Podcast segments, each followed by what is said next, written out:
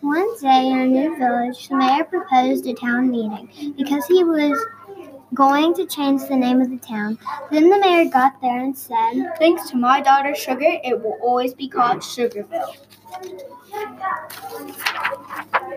18 years later, on April 26, she turned 18, and everyone was there, including Caleb, her boyfriend.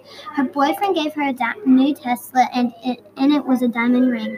And she said, Oh my gosh, thank you! Then they drove to a famous museum. Then they spent the night in a hotel beside the museum. They only went to the museum because Sugar's dad got her tickets for her birthday. Then they heard weird noises. It was Eleanor picking locks for Josh and Spice. They followed them into the room. Then, when they got in the room, they said, Why didn't you take us? Sorry, I Sorry, I didn't want want to. They made me break in. well. Well, we didn't know this was your room.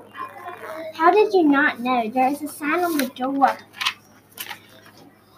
We're getting ready to go to the abandoned school. Want to come? Wait, that's where that wait, that's the school where my grandmother cast her internal spell. You really want to go? Why not? It won't be scary. Then Spice and Josh went in, but when what they did not know was that Eleanor, Sugar, and Caleb trapped them.